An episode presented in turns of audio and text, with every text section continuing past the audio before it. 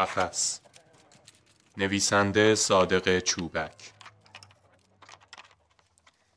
قفسی پر از مرغ و خروسهای خسی و لاری و رسمی و کلماری و زیرعی و گلباقالایی و شیربرنجی و کاکلی و پاکوتاه و جوجه های لندوک مافنگی کنار پیاده رو لب جوی یخبسته ای گذاشته شده بود. توی جو تفاله چای و خون دلمه شده و انار آبلمبو و پوست پرتقال و برگهای خشک و ذرت و زبیلهای دیگر قاطی یخ بسته شده بود. لب جو نزدیک قفس گودالی بود پر از خون دلمه شده یخبسته که پر مرغ و شلغم گندیده و تحسیگار و کله و پاهای بریده مرغ و پهن اسب توش افتاده بود. کف قفس خیس بود. از فضله مرغ فرش شده بود. خاک و کاه و پوست ارزن قاطی فضله ها بود. پای مرغ و خروس ها و پرهایشان خیس بود. از فضله خیس بود. جایشان تنگ بود. همه توی هم تپیده بودند. مانند دانه های بلال به هم چسبیده بودند. جا نبود کز کنند. جا نبود بیستند. جا نبود بخوابند. پشت سر هم توی سر هم تک می زدند و کاکل هم را می کندند. جا نبود. همه تو سری می خوردند. همه جایشان تنگ بود. همه سردشان بود. همه گرسنه بودند. همه با هم بیگانه بودند. همه جا گند بود. همه چشم به راه بودند. همه مانند هم بودند و هیچ کس روزگارش از دیگری بهتر نبود.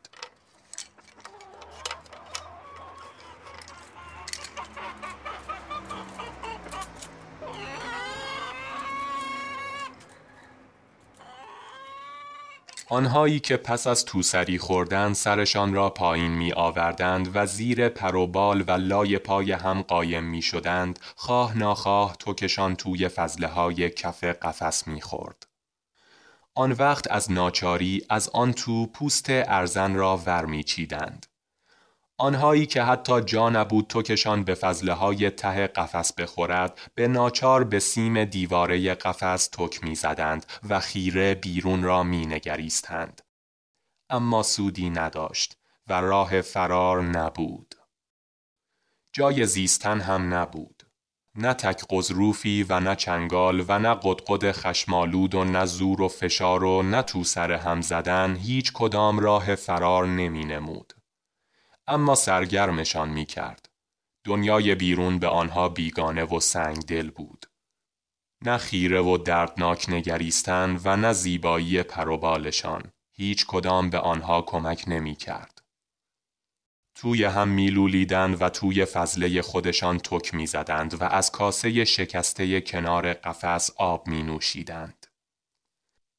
سرهاشان را به نشان سپاس بالا می کردند و به سقف دروغ و شوخگن و مسخره قفس می نگریستند و هنجره های نرم و نازکشان را تکان می دادند. در آن دم که چرت می زدند همه منتظر و چشم به راه بودند. سرگشته و بی تکلیف بودند. رهایی نبود. جای زیستن و گریز هم نبود. راهی برای فرار از آن منجلاب نبود.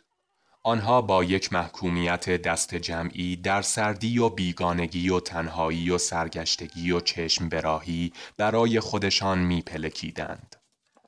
به ناگاه در قفس باز شد و در آنجا جنبشی پدید آمد.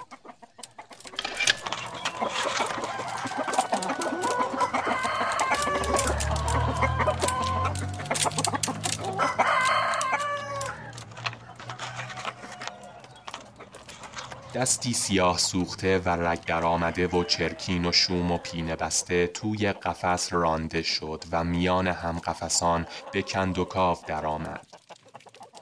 دست با سنگدلی و خشم و بیاعتنایی در میان آن به درو افتاد و آشوبی پدیدار کرد. هم قفسان بوی مرگالود آشنایی شنیدند. چندششان شد و پرپر زدند و زیر پروبال هم پنهان شدند. دست بالای سرشان میچرخید و مانند آهن ربای نیرومندی آنها را چون براده آهن میلرزاند. دست همه جا گشت و از بیرون چشمی چون رادار آن را راهنمایی می کرد. تا سرانجام بیخ بال جوجه ریقونه ای چسبید و آن را از آن میان بلند کرد. اما هنوز دست و جوجه ای که در آن تقلا و جیک جیک می کرد و پروبال می زد بالای سر مرغ و خروس های دیگر می چرخید و از قفس بیرون نرفته بود که دوباره آنها سرگرم چریدن در آن منجلاب و توسری خوردن شدند. سردی و گرسنگی و سرگشتگی و بیگانگی و چشم براهی به جای خود بود. همه بیگانه و بی و بیمهر بر و بر به هم نگاه می کردند و با چنگال خودشان را می خاراندند. پای قفس در بیرون کاردی تیز و کهن بر گلوی جوجه مالیده شد و خونش را بیرون جهاند.